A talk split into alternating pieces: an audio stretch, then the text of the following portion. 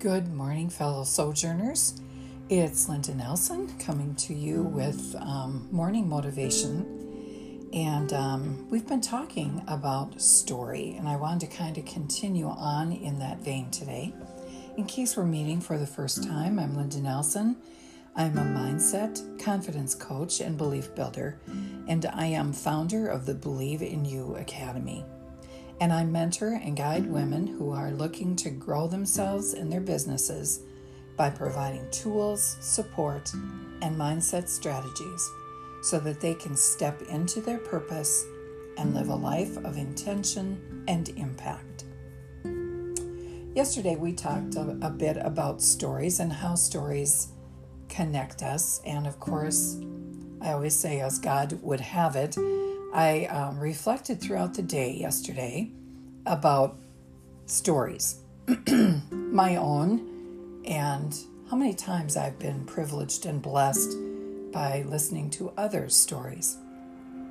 And that led me to think about uh, Christ and his time on earth and how he really utilized telling of stories to um, connect with people. And he told them in the in the form of parables. I'm sure many of those are ones that you learned as a child or or even read now as an adult and find yourself um, going back to the stories that you are familiar with in terms of the parables. And then, you know, I went wider than that in my thinking and realized that, in fact, that is what the Bible is. Excuse me, it's a collection of stories, if you will, of God's people throughout time. And I think it's interesting that He chose stories to connect us. So when you pick up the Bible and sit down with the book, um, just note the stories of his people and the lessons that we learn. And they were collected there in that place for a reason, because God wanted us to learn from the from the stories of others. And so it, it just got me thinking about this whole story thing about how Christ used stories and that the Bible is, in effect, a collection of stories. And then I came upon this de- devotional this morning that I want to share with you. And um, it is again about stories, so I, I, think I might be onto something here this week. But um, I've also been thinking about, you know, the stories that were told on the news and there's lots of news stories, of course, and and we are divided as a nation as to which stories we le- we listen to, which stories we believe. Um, we're just in a really challenging period of time right now that I think has a lot to do with trust. We're losing trust in one another.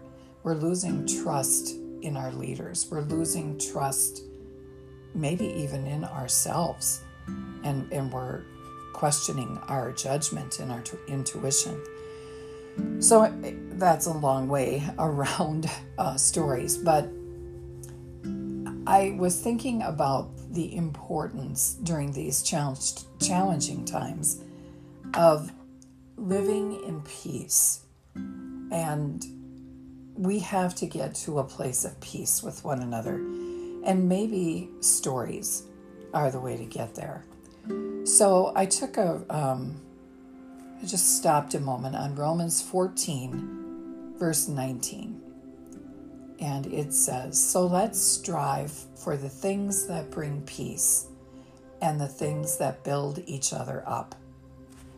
And I thought, well, maybe stories is the answer to that. Maybe that's how we find some peace in this chaotic world because God grants us peace, certainly, and He gives us that peace that surpasses all understanding. But you can also bring more peace into your life by helping others, by listening to their stories. And so that becomes a win win for everyone. We are healed, I think, by telling our stories, and others are healed by telling their stories and that promotes peace between us. So, the devotion I want to read to you this morning is entitled The Stories We Live.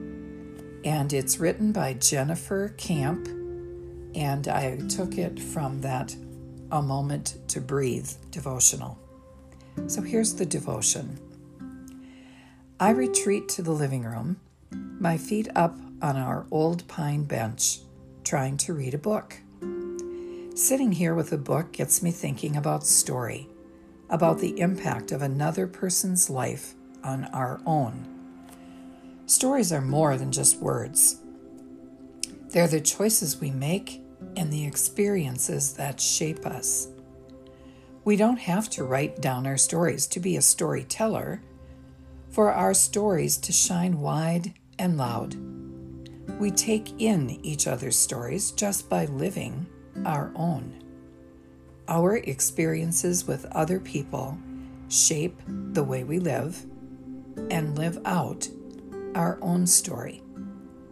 Sometimes we learn stories through books, and sometimes we learn stories from what someone told us.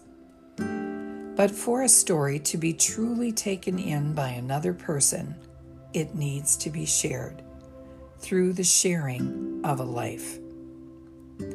For a story to be told, we need to be among people, live alongside one another. For how we live, what we say and don't say, what we do and don't do, is the telling of a story that shapes the listener too. Consider the story you write with your life. These are the stories of the body of Christ the children of God. Our stories are pages of hope and light in the larger story God is telling. How we live and share our story affects the story of everyone around us. Let us understand our own story better by walking alongside others, learning how our stories are similar and true and different too. Let us live our unique stories with the stamp of the Holy Spirit on us. For that's the story we want written, the story the community around us needs to read. Help us, God, to tell a good story this day. And the moment to breathe reads Consider how your story is shaping the people around you and how their stories are shaping you. Ask God how He wants to help you write your story. How this day, the choices that made up your story can be for His glory. I really like this devotion. It really spoke to me today. And um, some of you know that I am the founder of the Believe in You Academy. And one of the lessons, um, or one of the instructions, I guess, that we go through, the pieces that we work on, is our story. And the reason we do that, and the reason we try to make sense of it, is because we want to write that story in a way that's encouraging and impactful for others. I encourage my graduates of the Believe in You Academy to go out into the world now that they're clear on their purpose and their and who they are and tell that story to other people and share their stories in a positive way to encourage and build up other people and thereby impact the world. So I'm very passionate about impacting the world right now.